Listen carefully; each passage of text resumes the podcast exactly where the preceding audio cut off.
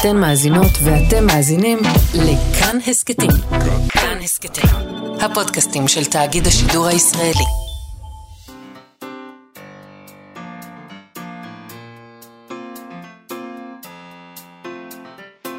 מה שכרוך עם יובל אביבי ומה יעשה לה.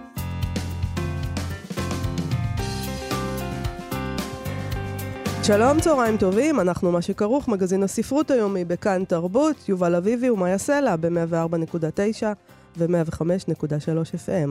אפשר למצוא אותנו גם ביישומון, באתר של כאן, וכמובן ביישומוני ההסכתים. איתנו באולפן היום יבגני לייזרוביץ' על הביצוע הטכני, והמפיקה שלנו איתמר בנימין. שלום לכם ושלום יובל אביבי. שלום מאיה סלע, אנחנו נדבר היום על כתב עת חדש לתרגומים מיידיש שעלה לרשת, איברזץ שמו, פרי יוזמת סטודנטיות מחקר לספרות יידיש. איברזץ, הם כותבים באתר, מגישה לקוראי העברית ממבחר ספרות היידיש שעדיין לא התפרסמה בעברית, לצד תרגומים מחודשים ליצירות מוכרות. ייחוד מקום אחד לספרות יידיש בעברית מאפשר לכל קורא וחוקרת ספרות לגלות את עושרה של ספרות היידיש. יחד עם זאת, הימצאותם של הטקסטים בעברית מאפשרים לחשוב מחדש על מקומה של ספרות היידיש בתוך, ספרות, בתוך הספרות העברית והישראלית. אנחנו נדבר היום עם יועצת הפרויקט, דוקטור חנה פולין, פולין גלאי, ראשת מכון גולדריץ' ליידיש ומרצה בכירה בחוג לספרות באוניברסיטת תל אביב. וזה נחמד, כי היה לי תחושה תמיד שליידיש היה גל כזה, גל טרנדי, ועבר, וזה נחמד לראות שלא מוותרים עם היידיש. ממשיכים uh, להתעסק עם זה. מי שזה באמת מעניין אותו ממשיך, כן. לא, אבל גם מנגישים את זה, זאת אומרת, זה, זה הופך להיות... אל תגיד את המילה הנגשה פה בתוכנית, אני נורא מבקש, אתה יודע שאני רגישה למילה הזאת, אתה יודע שיש לי אלרגיה. מנגישים ש... את זה. אני חושב שההנגשה של יידיש ב... לקוראי עברית מעצימה או. את ה... יפה. יפה? יפה. כי הגברתי. יפה, הייתי הגברת. במקסימום, ואז Mhm. הגברתי קצת. אז אנחנו נדבר uh, על כל זה היום איתה, ואנחנו נדבר גם עם צור שזף שלנו על uh, ספר מסעות, הפעם ספר מיוחד למדי, ספר הספרים, אם להיות ספציפיים, ספר במדבר, זה עוד מעט. לקראת החג, יש חג, נכון? פסח, מדבר. נתחיל אבל עם ביאליק. יש שיר חדש של ביאליק שנמצא במכון גנזים, כך מספר לנו דן הכט בעיתון הארץ שמצא את השיר הזה. מדובר בשיר שנכתב לפני למעלה מ-90 שנה ומעולם לא פורסם. השיר הזה התגלה כאמור במכון גנזים בבית אריאלה בימים האחרונים, ודן הכט מסביר שהוא מתפר... מתבסס על חריזה עם השם חיה. אה, חיה יותר בניגון האשכנזי. אה, אבל קראו לה חיה, לא קראו כן, לה חיה. קראו לה חיה. אבל. בשיר, תכף אנחנו... טוב, נגיע לזה. הוא התגלה בעמוד הראשון של יומן קטן, בגודל 7 סנטימטרים, בעל כריכת אור חומה ודהויה, שהיה מתנת הפרידה שהעניק ביאליק בלונדון לאישה בשם חיה פיקהולץ. הוא התגלה בעיזבון שלה. אז מי הייתה אותה חיה פיקהולץ? מדוע מחזיק מכון גנזים בכמה תיקים מעזבונה, ובהם מכתבים ומחברות וגם הספרון, הספרון המדובר? אז הוא כותב לנו, דן הכט, שהיא נודעה בסך הכל כמורה לאנגלית בגימנסיה למה הוא אומר. בסך הכל, אבל? למה להעליב? אוקיי, בסך הכל כמורה לאנגלית. לא, כי לא כל מורה סך לאנגלית, הכל מורה לאנגלית. אה, זוכה להימנות בקרב אלו שארכיוניהם נכנסים גנזים. אמת. אפילו נתן זך לא בטוח אה, ייכנס לשם. אז את יודעת, מי זאת חיה פיקהולץ שתיכנס לשם? אז היא בסך הכל מורה לאנגלית בגימנסיה גאולה בתל אביב. הייתה ידועה כדמות מעט אקצנטרית בשל מלבושיה הצעקניים. Mm, כן, שושנה שרירה, שהכירה אותה מימיה כסטודנטית אה, בלונדון, כתבה שנהגה ללבוש מלבושים שמטפלת אומנת בבית רוזנים של בת לה אצולה מן המאה ה-18. שזה קצת מוזר, כי יש מצד אחד אומנת ומטפלת בב- בבית של רוזנים, כן. שזה דבר אחד, ובת אצולה. ובת אצולה זה דבר אחר. אבל היא התלבשה כנראה באופן, אה, לא בבגדי חאקי או משהו. אני, זהו, מצד נראה שני, לי, אנחנו מדברים על, אה, על אה, תחילת המאה הקודמת, זאת אומרת, יכול להיות פשוט שמטפלת אומנת בבית רוזנים עדיין התלבשה יותר טוב ויותר מפואר ממי שחיו אז סתם ככה. במה- טוב, אה, לפי דן הכט, שמה של פיקולץ כבר ידוע היטב בקרב חוקרי ביאליק, בגלל הקשר אה, בעל ההיבטים האינטימיים שהיה בינה ובין ביאליק בראשית שנות ה-30. הקשר נחשף אה, בעבר בידי חוקרת הספרות זיווה שמיר, קצת אחרי מותה של פיקהולץ, הוא תועד בפרק מפורט בספר שלה לנתיבה הנעלם. עד היום אה, אי אפשר, הם לא יודעים להגיד בוודאות אם אה, הייתה כאן אה, פרשיית האבים בין גבר מבוגר ונשוי, אומרים בצדקנות מסוימת, לבין אישה, בת כמחצית מגילו, או קשר של חיבה בין המשורר העברי הגדול לבין מעריצה צעירה. אני מבין שלך יש פרשנות. אני לא חושבת שזה קשר של חיבה. אוקיי. אה, אה, דן הכט כותב, הקשר הגלוי בין פיקהולץ וביאליק התבסס על עזרה שהושיטה לו בתרגום כאשר ביקר בלונדון בראשית שנות ה-30 במסגרת מסע גיוס תרומות להוצאת דביר. פיקולץ שהתה באותו זמן בבירה האנגלית כסטודנטית לפילוסופיה באוניברסיטי קולג' לונדון.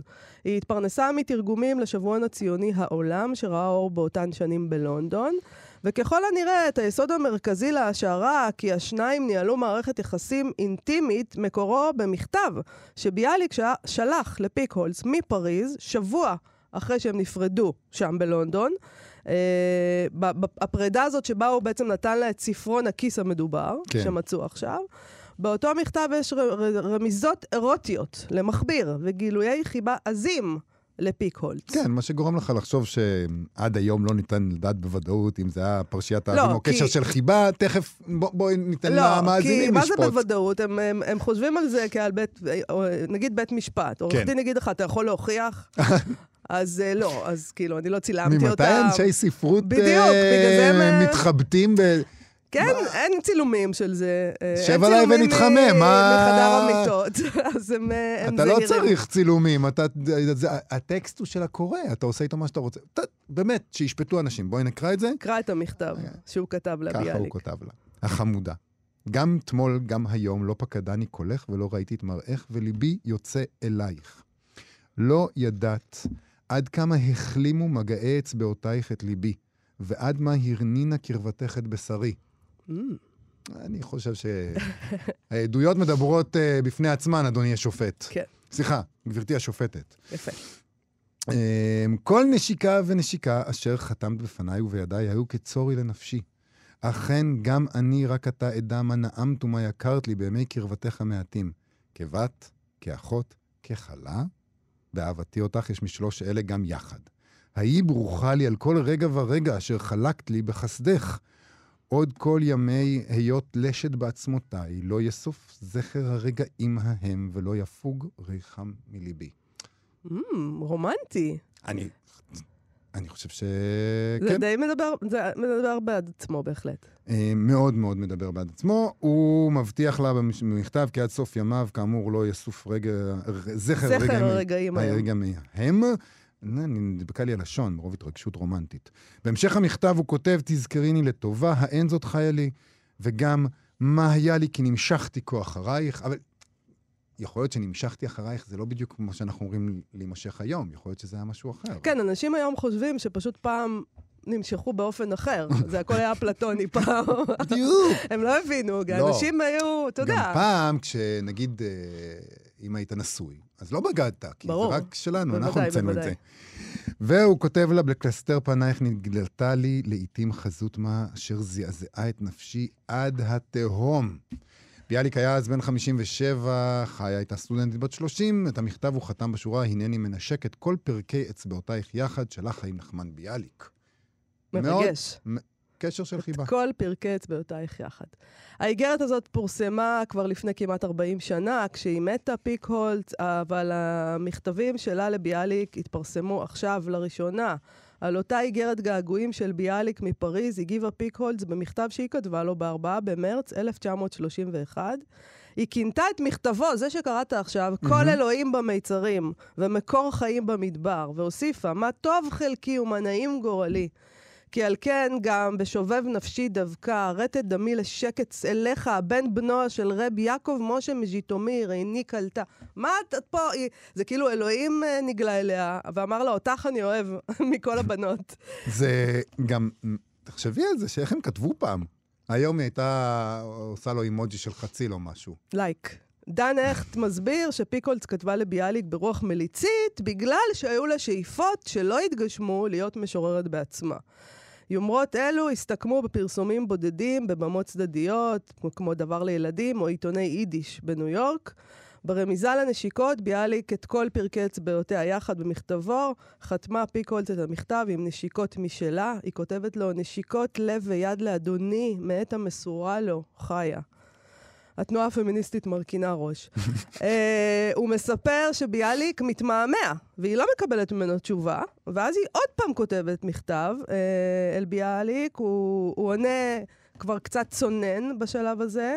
אה, בקיצור, בפעם הבאה שהיא שולחת מכתב עם תמונה שלה, עכשיו, עכשיו בעצם ביאליק פסע אחורה, והוא... מה, בסדר. רגע, רגע, רגע. היה לו היה איזה סטוץ, היה סטוץ היה בלונדון. נחמד, אבל בואי לא... בוא זה- נתקדם. כן. עכשיו היא כבר שולחת מכתב עם תמונה שלה, והמכתב הזה מגיע למאניה, אשתו.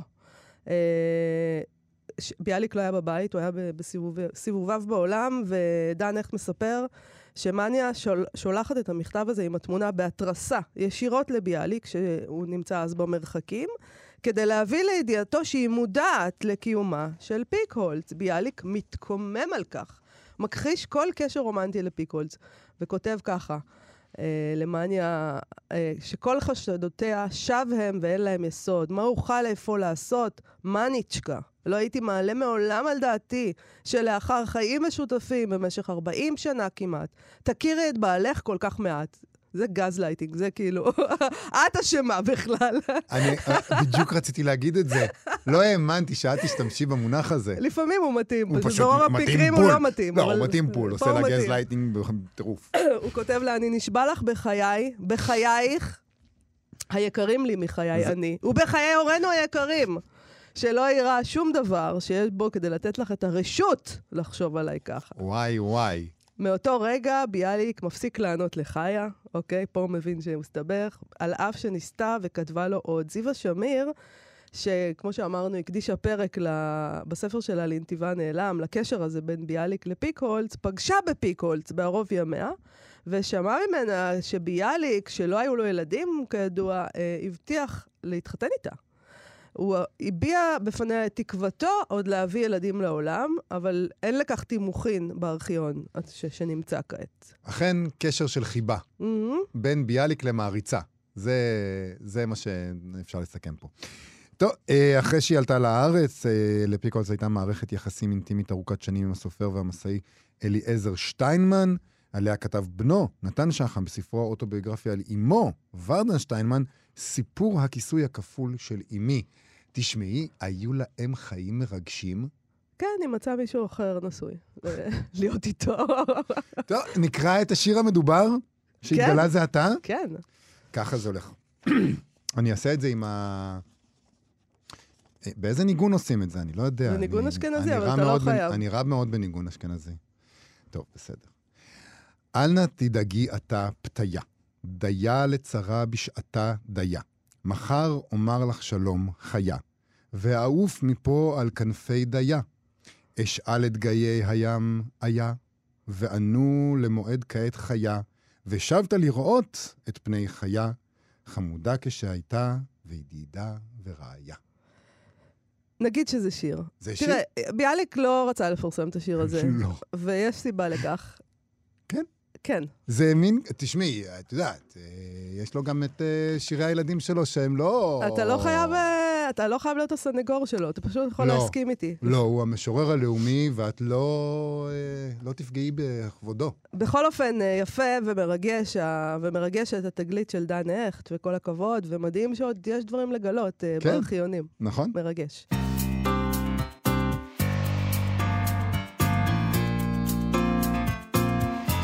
כתב העת החדש שנולד, שמו בישראל איברזץ, פרי יוזמת סטודנטיות מחקר לספרות יידיש, פרויקט שנתמך על ידי מכון גולדריץ' ללימודי יידיש באוניברסיטת תל אביב, על ידי הרשות הלאומית ליידיש. כבר בפתח הדבר מצטטים עורכי כתב העת את קפקא, שקבע אי אפשר לתרגם את היידיש לשפה הגרמנית, למרות שלכאורה יש קשרים מובהקים בין יידיש לגרמנית. קפקא חשב שהקשרים בין יידיש לגרמנית עדינים ומשמעותיים מדי, מכדי שלא יתפוררו מיד. הם כותבים ככה, נדמה כאילו לא רק על הפער שבין היידיש לבין הגרמנית הוא מדבר, אלא גם על זה שבין היידיש לעברית. העברית והיידיש קשורות זו בזו מראשית ימיה של היידיש, עד אשר קשה לדמיין באיזה אופן אפשר וצריך לתרגם יצירות ביידיש לעברית. עכשיו, יש פה משהו, עניין של... אה, הם כותבים על משהו שקפקא כותב, שאני לא אבטא אותו, נכון? כבר אני אומר, שידעו. כשם שקפקא עמד על הפער בין בלוט לבלוט, כלומר, ב- ב- זה מילים ביידיש ובגרמנית, דם. דם. כך באופן, אני, כן, כך באופן דומה, קשה להמיר משפחה מיידיש למשפחה בעברית. משפוחה, כן? אה, נגיד. למה זה קשה? טוב, עוד מעט נשאל. בשני, הנה הם עונים. בשני המקרים הדמיון הצורני עלול להטעות ולמחוק מטענים היסטוריים, אה, תרבותיים בגלל המטענים. ואסתטיים. אה. המטענים. אוקיי. זה לא אותו דבר. דם זה לא דם. כן? דם זה דם. משפוחה זה משפוחה. נכון. כל אחד יודע את זה. ברור. כן. בגלל זה לפעמים בעברית אנחנו עדיין אומרים משפוחה. כשאנחנו נכון. רוצים להגיד משפוחה, אנחנו אומרים משפוחה. כשאנחנו רוצים להגיד משפחה, אנחנו אומרים משפחה. נכון. לא, זה... זה... היידיש דורשת מאיתנו, הם כותבים, קוראי העברית, לסלול דרכי תרגום ייחודיות עבורה, לחקור ולגלות אילו אפשרויות תרגומיות צומחות בין השפות הכל כך קרובות, אך גם כל כך שונות. עורכי כתב העת קובעים שמגוון התרגומים החדשים והיצירתיים שנאספים וייאספו באתר מבהירים בלי צל של ספק כי יידיש ניתנת לתרגום. במרחב שנוצר נפתחת האפשרות לחקור ולשאול לא רק האם אפשר, אלא כיצד נכון לתרגם יידיש לעברית. מה קורה לעברית אשר מקורה ביידיש? כיצד תרגומים שונים מתמודדים עם אתגרי התרגום יידיש? כל השאלות האלה, בעיניי, מרתקות. איתנו כדי לדבר קצת על תרגום יידיש ועל כתב העת החדש, יועצת הפרויקט דוקטור חנה פולין גלאי, ראשת מכון גולדריץ' ליידיש, מרצה בכירה בחוג לספרות באוניברסיטת תל אביב. שלום, דוקטור פולין גלאי. שלום לכם. שלום, שלום. רגע, בואי נתחיל עם בלוט ובלוט, נכון. ומשפוחה ומשפחה. אמרתי את זה בכלל נכון? בטח לא. ה- הכל, הכל, הכל נאמר נכון, אבל השאלה שלי אם, אם אנחנו כבר משפוחה או משפחה, כי אני מתארחת עכשיו אה, פעם שנייה, אז אנחנו כבר משפוחה. אנחנו כבר משפוחה. לגמרי. ב- בעוד על- מובנים, האמת. בדיוק, כן. המשפו... אבל משפוחה זה כבר מכניס פנימה גם, גם צורס ו... ו... של נכון. משפוחה. כן, א- א- אמר, תפסת את זה נכון, שאנחנו רוצים לדבר על סוג מסוים של קרבה אה, אנושית, אנחנו אומרים משפוחה, אז לכן איך אפשר לתרגם את זה למשפחה? זה כבר משהו אחר. אז, אז תפסת את כל הפואנטה של האתר, של כתב העת, אה, עם התרגום הקשה הזה, המטלה הזאת. אז איך בכל זאת, שאלה ענקית שאני עכשיו שמה אותה על השולחן, בשתי אז מילים. איך מתרגמים אה, מיידיש לעברית, ככה שזה כן יהיה תרגום טוב, אבל את יודעת, כן. שלא יפספס את הדבר הזה, ואולי פשוט, תמיד בתרגום, משהו חייב להתפספס. אם אתם רוצים לדעת לקרוא את הדבר הזה בשלמותו, כמו שהוא נכתב, תלכו ללמוד יידיש. אולי זה פשוט מה שצריך זה, לעשות. זה נכון, זה נכון. קודם כל, תלכו ללמוד יידיש אם טרם אה, עשיתם את זה. רוצו, רוצו להירשם לקורס הקיץ, זה, זה, מובן מאליו. אה, תראו, חלק מהמטרה של האתר זה להראות שיש מגוון של תשובות לשאלה הזאת. אה, יש כאלו שמקפידים על הצורה, נכון? שיש לנו תרגומים יפהפיים של, של תלמידי אה, בצלאל שטראוס, של המשוררת הנשכחת, עכשיו אה, לא נשכחת, היא כבר נגישה, אה, ריקוד הפוטש, שהוא אומר הדבר הראשון זה, זה היופי הצורני. כן. ואם אני אעביר את המוזיקה של פוטש מיידיש לעברית, עשיתי את שלי, וה, ואני אשחק עם הדיוק הסמנטי כאן אה, ושם אם צריך, וזה באמת סוג של אה, קרבה ליופי של היידיש. ויש כאלה שאומרים, לא, לא, כל מילה צריכה לעבור. אה, כל אחד עם תשובה אחרת, ויש גם ויכוחים בין מתרגמים, ויש אנשים שמתווכחים עם התרגומים שכבר פרסמנו על איך לתרגם ו- ו- ומה חשוב ומה לא. אז אין תשובה אחת לשאלה שהם העלו בדף העיקרי, במניפסט שלהם, וזה רוח הדברים של האתר גם, שלקהילת המתרגמים יש, יש גי- הרבה גישות וכולן יכולות להיות טובות. ה- ה- הצור- השילוב הזה, ההשוואה נגיד, בין, בין הפער בין גרמנית ליידיש ובין עברית ליידיש, הוא מאוד מעניין, כיוון שביידיש בעצם יש מילים משתי השפות האלה. כשאנחנו מתרגמים מאנגלית, אז לפעמים אנחנו מאבדים משמעות, אבל, אה, אבל בסדר, אנחנו, אנחנו מבינים שזה, שזה תרבות אחרת. אבל כשאנחנו מתרגמים מיידיש, או מתרגמים מיידיש לגרמנית או לעברית, לפעמים אנחנו משתמשים פשוט באותה מילה ממש. אותה מילה בדיוק, חייבים לכתוב אותה אותו דבר, רק אבל מעברתים המשמעות, אותה. אבל כן. המשמעות היא שונה פשוט. פשוט יש לפעמים מילה לחלוטין אחרת. ואני, ואני תוהה מה עושים עם זה, האם משתמשים בהערות שוליים, האם, איך עושים בדיוק את הדבר הזה, איך מסבירים שזה שזה כתוב אותו דבר בדיוק, זה לא זה. והאם זה נורא כן. פשוט להשאיר את אה, משפחה כמשפוחה? אנחנו נבין. האם, ול- זה לא, האם את זאת לא. אופציה? לא, אנחנו לא נדע, כן. אנחנו לא נדע, לא, הרי לא, אם כן. כתוב משפחה ביידיש ומתכוונים למשפוחה, ואז מתרגמים משפחה בעברית, איבדת את המשפוחה, אתה קורא את זה כמשפחה, אתה לא יודע בכלל שהתכוונו למשפוחה. אז אני אומרת, למה לא להשאיר את זה משפוחה? לכתוב את זה משפוחה פשוט. אפשר לנסות, תראו, על מה אנחנו מדברים הרי? אנחנו מדברים על, על, על מה עבד בתרגום, כשאתם מדברים על ההבדל בין משפחה למשפחה. מדברים על, ה, על הקונוטציות התרבותיות, על העקבה ההיסטורית שכל מילה מכילה בכל שפה.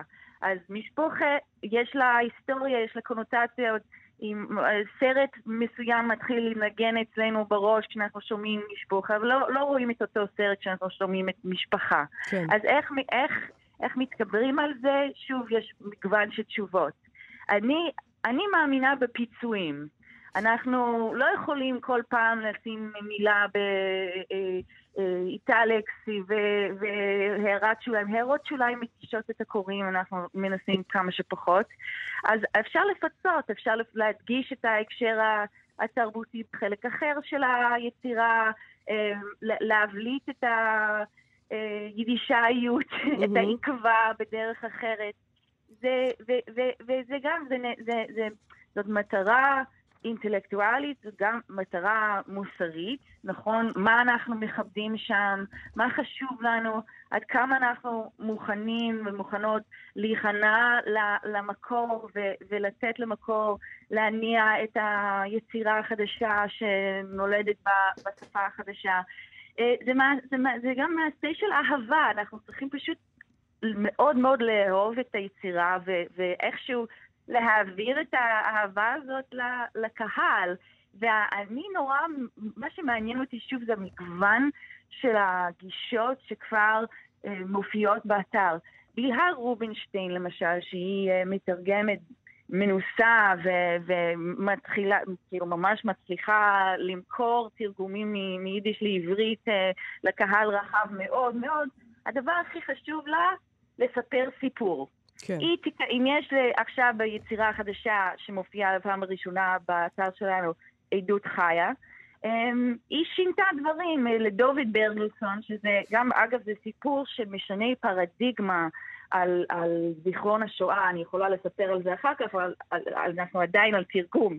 אז כן. היא, אה, היא רוצה להעביר סיפור. אם ברגלסון יש לו אה, משפט מאוד מאוד ארוך, היא תקצר את המשפט שזה ירוץ יפהפה לקורא העברית, כי היא רוצה לספר סיפור שאי אפשר לעצור ולהניח את הדף או את המחשב אה, בחוויית הקריאה. זה מה שחשוב לה, וזה מעשה של אהבה, וזה גם סוג של אה, נתינה מוסרית ליצירה, לייצר כזאת התלהבות. אפילו אם אנשים קוראים את זה ואומרים, היי, hey, איפה המשפט הארוך של ברגלסון? זה give and take, משא ומתן, מוסרי, אישי אה, ואינטלקטואלי, כן. אני רוצה לשאול אותך על הסטודנטים האלה שעשו את ה... כן. עושים את האתר הזה, שהוא מאוד יפה, חייבת לומר. אה, מעניין גם, אבל גם עשו יפה. אה, מי הם האנשים האלה שלומדים, הלכו להיות סטודנטים ולומדים את יידיש והם חוקרים את, ה, את הספרות את הזאת? את שנות ה-20 שלהם, הם מבלים ב... מי הם? מאיפה הם הגיעו? כן. Um, האם הם כולם חרדים לשעבר, או משהו מהסוג הזה? זה שאלה טובה. קודם כל, יש לי בעצם... Uh, רצון כמעט אינסופי לדבר על התלמידים והתלמידות שלי. הם, אה, בזכותם אני מתעורר כמעט כל בוקר ורצה לעבוד, ללמד, לחקור, כי זה ממש זכות חיי אה, ללמד כאלה אנשים. אה, במסדרונות של גילמן באוניברסיטת תל אביב רצות כל מיני שמועות, מי זה האנשים שהיום לומדים יידיש, יש, יש, ואז יש שמועה כזאת, אה, הם כולן לסביות, אה, לא, כולן, אה, כולן הם דתל"שים שמאלניים ש, שמזדהים עם חנה, אוי, לא, הם חולניקים שלא יודעים בקושי עברית ולכן היידיש יותר... אין, אין, אין היום, אין, אין, אין, אין לי כזה דבר, אין... אין טיפוס אחד, הם כולם ממקומות אחרים, ומה שמה... וזה חלק מהכיף, שהיידיש מאחדת אותם, שאפשר לראות uh, מישהו שפעיל בקהילת הלט"בים, uh, שמדבר ממש כמו בחברותה עם uh, בוגר ישיבת תקוע על שיר ביידיש. זה מאחד, וטוב שכך, ונכון שכך, כי הרבה פעמים בשביל לאחד אנשים ממקומות שונים צריך זווית חדשה, פרספקטיבה חדשה, וזה מה שהיידיש נותנת גם. בואו, אם לא נוכל לדבר על זה באותה שפה ב... בעברית, אז בואו נמציא, לא, נמצא, לא נמציא, בואו נמצא שפה ש, שחדשה או חצי זרה לכולנו, ושם, משם נוכל כן באמת לדבר. אז באמת הם נורא מגוונים, וגם בקורס הקיץ בכלל באים מכל העולם, מסין, מרומניה. מסין. יש ווירדו אחד בכל עיר, אני מבטיחה לכם, ווירדו אחד בכל עיר שאוהב יידיש. נפלא, נפלא. ואני ווירדו מספר, לא, אני לא מספר אחד, אני ווירדו מספר אחד, וזאת ה... כן, זה המחנה המשותף. אז זה, השאלה היא... נפלא. אגודת ספרים. הבנו מי עושה את זה, אבל מי נועד לקרוא את זה? מי הווירדוס שמתעניינים? אה, באתר הזה חוץ מאיתנו, כן? כן. האם, למה אתם מצפים מהאתר? האם כאילו, את יודעת, אתרים נמדדים במספרי גולשים ויוניקים שהגיעו אליהם באותו יום, ומה, כן. למה אתם מצפים כשאנחנו מסתכלים נגיד על החברה הקוראת העברית היום? עד כמה, מה אתם מצפים מהם עם האתר הזה, שכולנו נגלוש לשם מדי יום וכאלה? מה הצפי שלכם? קודם כל, אנחנו מסתכלים על הטווח הארוך. אנחנו בונים ספרייה חדשה של ספרות יידיש שנגישה לקוראי העברית. ובאמת, זה יכול להיות, זה, זה לא אה, המקום הכי חם בגיהנום, אוקיי? אנחנו לא עובדים על, על קליקים מהירים. עם כל הכבוד, זה פרויקט אחר. אה, אנחנו, יש, יכול להיות שעוד שלוש שנים אה, תהיה אה, חוקרת על, על, ה, על השואה שהיא חושבת שלא כתבו ולא דיברו על השואה ולא השתמשו במילים של עדויות וטראומה עד למשפט אייכמן. והיא תתחיל לגלוש והיא תגלה את הסיפור של דוד ברגרסון בתרגום של בלהה רובינשטיין והיא תשנה את הדוקטורט שלה או את הספר שלה או את השיעור לתיכוניסטים בזכות התרגום הזה, זה יכול לקרות עוד שנתיים. ספרייה זה דבר שנבנית עם הזמן. אז, אז כן, יש אנשים שנכנסים וקוראים, אבל זה, זה בעיקר זה, זה משהו לטווח ארוך, ובינתיים גם זה מקום לקהילת המתרגמים גם להשתפשף, לדבר, אה, לראות. גם הנגישות זה אפילו היא חשובה מאוד לי, כי אני גם, אני גם מלמדת, ואני פתאום אני רוצה דוגמה של שיר טבע ביידיש, כדי לשבור את הסטריאוטיפ שיהודים לא אהבו, לא, לא ידעו לכתוב על הטבע עד שנהיו ציונים, והציונות לימדה את היהודים שיש דבר כזה טבע. אני רוצה להגיד חמש דקות לפני השיעור, זה לא נכון. אני צריכה את זה מיד בטלפון, באינטרנט, זה קיים באתר שלנו. אז אני מקווה מאוד אה, שלמורות ולמורים לספרות, אה, האתר הזה יהיה כלי חשוב להוראה, לחוקרים. ולה, וכן, לקהילת המתרגמים ולחוקרים וחוקרות, לדבר איך לעשות את זה ומה חשוב ומה הלאה. זה החזון שלנו, לעבוד, להסתכל על הטווח הארוך ובינתיים כמובן לספק כמה שיותר הנאה ו- וידע חדש לאנשים ש... שקוראים ספרות באופן, בתדירות גבוהה. כנראה שיש כאלה אנשים. יש, יש, יש פה אנחנו, ושם, כן. אנחנו נמשיך uh, לעקוב. דוקטור חנה פולין גלאי, תודה רבה לך. דיברנו על איברזץ. אם uh, אתם יודעים, פשוט תכתבו איברזץ בגוגל, אתם תגיעו לשם. עם אס אחד... בסוף, כן. אס, עין צדיק סופי. תרגום ביידיש, נכון? זה פשוט תרגום. כן, נכון, נכון. איברזץ. הגרויסן דנק, תודה רבה מבוקר. תודה רבה לך. כמו תמיד. להתראות. ביי, להתראות. ביי ביי. עכשיו, דרך הספר. מה שכרוך בכאן תרבות, ואנחנו כבר עם צור שייזף, סופר המסעות והפרוזה, העיתונאי, הצלם והנוסע, מה זאת אומרת נוסע? הנוסע המתמיד, צור שייזף דרך הספר. היי צור. שלום מאיה. שלום, מה שלומך? אני בסדר, אז היום בעקבות ההערה שלך אמרתי לעצמי, כן, היא צודקת. יש לנו ספר מסע, אפילו ישן, ספר הספרים, כן, ספר די מוצלח. ספר הספרים, האמת שכן, כן, כן. אחרי שדיברנו על אלף לילה ולילה ואמרנו כמה הוא פופולרי, אנחנו עוברים לספר שהוא לא פחות פופולרי, אפילו יותר, אנחנו עוברים לספר במדבר. יפה. שהוא אחד מספרי התורה, וכמובן שאנחנו, אה, לכבוד חג הפסח המתקרב, הבא עלינו לטובה או לרעה, כל אחד לפי מצב רוחו, אנחנו נספר ביציאת מצרים. בבקשה. ונדון, מה שנקרא, במה היה שם באמת. כי... אה, זה תחום מסוכן. זה תחום מסוכן, מה היה שם באמת. לא, לא, אני מתייחס לטקסט. אני, אני קורא טקסטים. זאת אומרת, כולנו באותה עבודה של בעצם קריאת טקסט והבנת הנקרא. ואני מדבר על אה, אה, ספר במדבר, ואני רוצה לדבר על שלוש הדמויות שמובילות את המסע. כי זה מסע באמת מפואר, וצריך לזכור שבנוודות יש כמה סוגים של נוודות. דיברנו על זה, אני חושב. יש את הנוודות הזאת שעולה מלמעלה למטה ומלמעלה ומלמטה למעלה, שזה כן. הנוודות שהולכת עם, ה, עם הקיץ וה, והחורף והאביב והסתיו, ויש את זאתי שהיא במעגלים, ויש את זאתי שהיא אה, עולה צפונה ויורדת דרומה.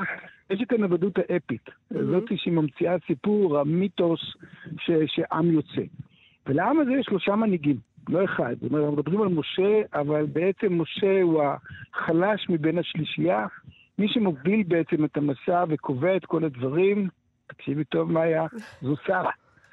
שרה הקדומה. שרה תמיד הייתה פה, ושרה היא זאתי שקובעת, והיא זאתי שאומרת, והיא זאתי שמנהלת, וצריך לזכור גם איך בנוי המבנה. שרה היא האחות הגדולה, היא זאתי שבעצם דואגת למשה מקטנותו ומגדלת אותו במידה, במידה מסוימת. יש את אהרון, שהוא האח האמצעי והוא המכשף.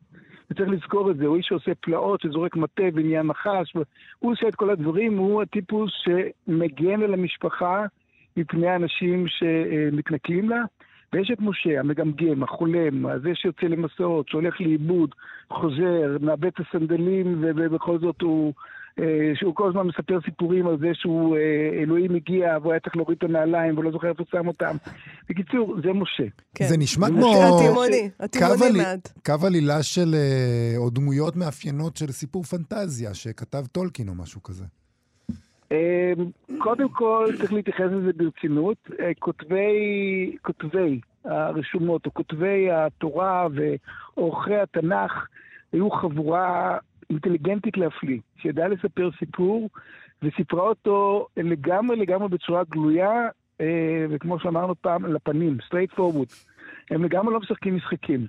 והם בעצם ייצרו את כל העבודה שבאה אחר כך למשנה ולתלמוד, ששם כל הפרשנים אמרו, לא, זה לא בדיוק ככה, הוא התכוון ככה, הוא התכוון אחרת.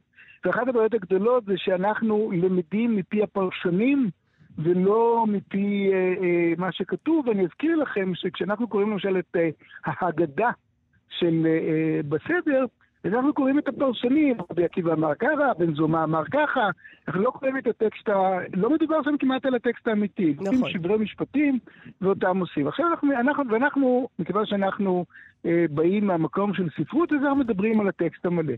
וצריך לזכור שהחבורה הזאת לא סתם עושה מעשים. יש איזה רגע שבו אלוהים אומר למשה, קח את הלוויים. עכשיו, למה הוא אומר לו קח את הלוויים? הוא לוקח שבט שלם, הופך אותם לעובדי מדינה. הם אלה שיגנו עליו. הם עכשיו, הם בעצם השבט שמגן על המשפחה. זאת אומרת, הם מודעים לזה שהם לבדם שלושתם לא יספיקו נגד כל השבטים, כי השבטים לא חושבים עליהם דברים טובים, הרי לקחו אותם מסיר הבשר, והם במדבר, ויש להם נחשים, ויש להם עקרבים, והם, והם רוצים לבנות עגל זהב, אז באים ושוברים להם, ואהרון הולך איתם. ואז בא משה המבולבל הזה ואומר להם, לא, תהרסו את הכל, ואתם תמותו על הדברים האלה, ואל תגנבו, וכל הזמן חוקים ומשפטים וזה, ואז אה, בצד אה, אלוהים, שאנחנו כמובן מקבלים אותו בתור נתון, הוא זה שאומר דרך משה, או למשה, תביאו את הלוויים, והלוויים הופכים מעכשיו, הם בעצם הצבא שמגן על המשפחה ומגן על המשכן. וצריך לזכור שיש את החבורה הזאת, המשפחה הזאת של מרים ומשה ואהרון, כשהם בצרות, והעם בא אליהם בתלונות והם רואים שהם לא יכולים להתמודד מולם, הם בורחים לתוך אוהל מועד. אוהל מועד, מי שנכנס, חוץ מהם, מת על המקום. Mm. וחוץ מזה יש חגורה של לוויים עכשיו שמגינה עליהם, הכל בטקסט, אני לא ממציא שום דבר מהדברים האלה. עכשיו, צריך לזכור עוד דבר, המשפחה הזאת עושה להם מסע מופלא. לא משנה איך, איך נסתכל עליו, זה לא משנה מה, מה מידת האמיתות של הדבר הזה, לפחות בטקסט אנחנו מקבלים באמת אחד המסעות הכי קשים והכי נוראים והכי מנסים וצורף וצורף את העם ועוברות 40 שנה, אבל באיזשהו שלב הדמויות המובילות מתחילות להיעלם והן נעלמות אחת-אחת. הראשונה שנעלמת זו צרה. צרה חוטפת צרעת, ואחרי שבוע היא מתה ונעלמת. ועכשיו מה שנשאר להגן בעצם על משה זה רק אהרון והלוויים שלו, כי אהרון הוא בעצם המכשף. עכשיו תזכרו מה קורה לאהרון. בשלב מסוים העם מתקרב אל הארץ, ואז הם מגיעים להר נבו, ובהר נבו אהרון הוא כבר כל כך זקן ותשוש, שלוקחים אותו, מפשיטים אותו מבגדיו בעודם בחיים, נותנים לו לגסוס ולמות על הר נבו, ומלבישים את הבן שלו, החדל אישים, בבגדי הכהונה. נפטרים מאהרון. זמן קצר אחרי זה, סליחה, לא בהר נבו, אה, בג'בל ארגון, מה שנקרא, באזור של אה, ואדי מוסא. והזמן אחר כך מספרים לנו שמשה נעלם בהר נבו, אתה לא תגיע לארץ. ימצאו לנו סיפור למה הוא לא הגיע, כי גם הוא אה, כנראה מחוסל על ידי הישראלים בדרך, הם נמאס להם מכל ההנהגה הזאת, ואז כמובן מגיעה ההנהגה הצעירה, יהושע בן נון, כל החבר'ה, ואפשר להיכנס ולגמור כבר עם השטויות האלה ועם כל החוקים והמשפטים והדברים האחרים, ולהיכנס לארץ. עכשיו, הסיפור הזה הוא סיפור אמיתי. והסיפור הזה הוא אמיתי במובן שזה מה שהטקסט מספר לנו. והטקסט, צריך לזכור, הטקסט התנ"כי של התורה, הוא לא מתחנף, והוא לא מזייף, הוא מספר לנו את הסיפורים כמו שהם, באחד לאחד, והדבר הזה הולך עד הסוף. וגם אם זה נשמע כמו סוף טרגי, וזה נשמע כמו כאבים גדולים של משפחה, זה הסיפור. ככה נוצר עם, ואלה המנהיגים, כי אנחנו תמיד, הרי בסופו של דבר, אנחנו נפטרים מהמנהיגים שלנו, ותחשבו כמה מראשי הממשלה של מדינת ישראל סיימו את הקדנציה בחיים או סיימו אותה בטוב. מעטים. הם, אנחנו משאירים אותם, אנחנו משאירים באמת... אותם על הר נבו, לא, הם הקריבו את עצמם בעצם. מפשיטים אותם מבגדיהם ומשאירים אותם למות עירומים. כן. זה מדהים, אתה יודע, כי אני חושב פתאום על המיתוס... אלה שמחשבים. אלה שהם היו, אלה שהובילו אותנו והנביאים והביאו את הבשורה, היום אנחנו נפטרים, אף אחד לא יקבל. זה בעצם סוג שלה, כמו שאחרי זה אצל המוסלמים היה את האימאם הנעלם. אני חושב עכשיו, אה, צור, אני... לטקסט. יש לנו עוד זמן? כן, יש לנו עוד זמן, אה, תמשיך, כן. אוקיי, אני פשוט רוצה לעבור לטקסט המקוצר שאנחנו קוראים לו ההגדה של פסח. ההגדה של פסח, להבדיל מסיפורי התורה והתנ"ך שהם פינומנליים, ובאמת ברמה הכי גבוהה וערוכים בצורה נפלאה ביותר, והם לא מפחדים משום דבר ולא עושים משום דבר, הם בעצם נמצאים בסתירה עמוקה לטקסט של ההגדה של פסח. ההגדה של פסח הוא טקסט מאוחר, הוא טקסט לא טוב, הוא טקסט חסר, והוא טקסט שבא לעודד את רוחו של העם. עכשיו, לפי הדמויות שאנחנו פוגשים שם, אנחנו גם יודעים פחות או יותר את התקופה. זה קורה אחרי מרד בר כוכבא. מרד בר כוכבא, להזכירכם, זה המרידה השלישית, תוך משהו כמו פחות מ-70 שנה. יש לנו את מרד החורבן, 66 עד 70, יש לנו את מרד התפוצות מ 15 עד 117, יש לנו מרד בר כוכבא 132 עד 135, זאת אומרת, במשהו כמו 70 שנה, אנחנו מאבדים את היכולת לשלוט בארץ, זאת אומרת בר כוכבא בכלל מרד קטסטרופלי, שבו לפחות לפי המקורות היהודים, מיליון הרוגים, מיליון שבויים, ומיליון שנשארים בארץ, מתוך העם הגדול ביותר בים התיכון, נשאר בעצם משהו כמו רבע, וזה די מדהים. ברגע, ברגע השפל הזה מרגיש, או מרגישים מחברי ההגדה, שהם צריכים לבוא ובעצם לעודד את רוחו של העם. ובזמן הזה בעצם נכתבת כנראה, או לפחות מונחים היסודות למה שאנחנו קוראים סדר פסח והגדה של פסח, גם כי צריך לזכור, אין יותר זבח פסח. זבח פסח היה אחד מהזבחים החשובים ביותר שהיו בבית המקדש, בית המקדש לא קיים, אין לו סיכוי לראות אותו, רומא שולטת, היא ניצחה לגמרי, היהודים רמוסים לגמרי, והדמויות שיש לנו, כמו רבי עקיבא, שהיה אחד מהמנהיגים הרוחניים של אה, מרד בר כוכבא, הוא מופיע שם בהגדה. והם לא מתו, הם חיים והם מספרים וביציאת מצרים, ואנחנו נתגבר ואנחנו נצליח, וכמה שלא תקעו אותנו וכמה שלא עשו לנו, אנחנו בעצם נמשיך הלאה. וזאת, זה הג'ינגל וזאת המנטרה, וצריך לזכור שסדר הפסח וההגדה של פסח זה בעצם ג'ינגל ובמין איזה אגדה קלילה וקליטה. כדי שאנחנו נשב ונדבר ונחכה לאיזה נס גדול וגדול ונפלא שיקרה לנו, ובינה לבין הסיפור האמיתי אין צל צילו של דבר. גם חוץ העלילה שם הוא כמובן מאוד מאוד פרום. לא. שלא לדבר על זה שקצת אחרי ההתחלה, וקצת אחרי המכות שאנחנו מחטיפים לכולם, כי אנחנו מאוד חבוטים, אנחנו מתיישבים לאכול כי נגמר לנו הכוח.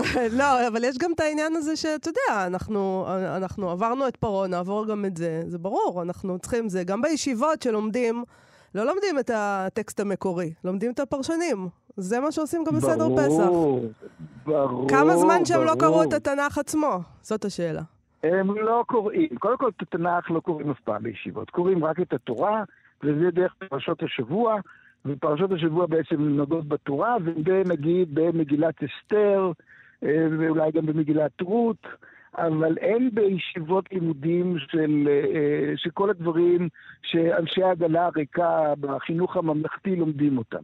זאת אומרת, יש להניח שרוב האנשים בחינוך הממלכתי יודעים, מכירים את התנ"ך יותר טוב מאשר תלמידי הישיבות, שהם משננים את הפרשנויות ומשננים הם, הם, את, ה- את הניתוח של הסיפור. זאת אומרת, הם למדו את, לצורך העניין, את uh, מפרשי הספרות ולא את הספרות עצמה. כן. זה כמו לקרוא ביקורת בלי לקרוא את הספר. אז אני יודע שאתם שניכם מבקרים, אבל... אבל זה חבל, אנחנו לא ממליצים על זה. לא, לא, אנחנו לא לא ממליצים. על זה. תמיד מומלץ ללכת אה, למקור. נכון. לחשוב לבד גם כן. אפשר. אני רוצה לשאול אותך, אבל באמת, אה, אה, על הסיפור המקורי, על סיפור המסע המקורי שדיברת עליו. בעצם יש לנו פה, אתה אמרת, סיפור של היווצרות של עם. ואנחנו לא מדברים הרבה על מסעות שבהם הגורם שיוצא למסע לא צולח את המסע. בעצם יש לנו... זה, זה, זה סוגה מוכרת בסיפורי מסע? חניכה דרך מוות במסע?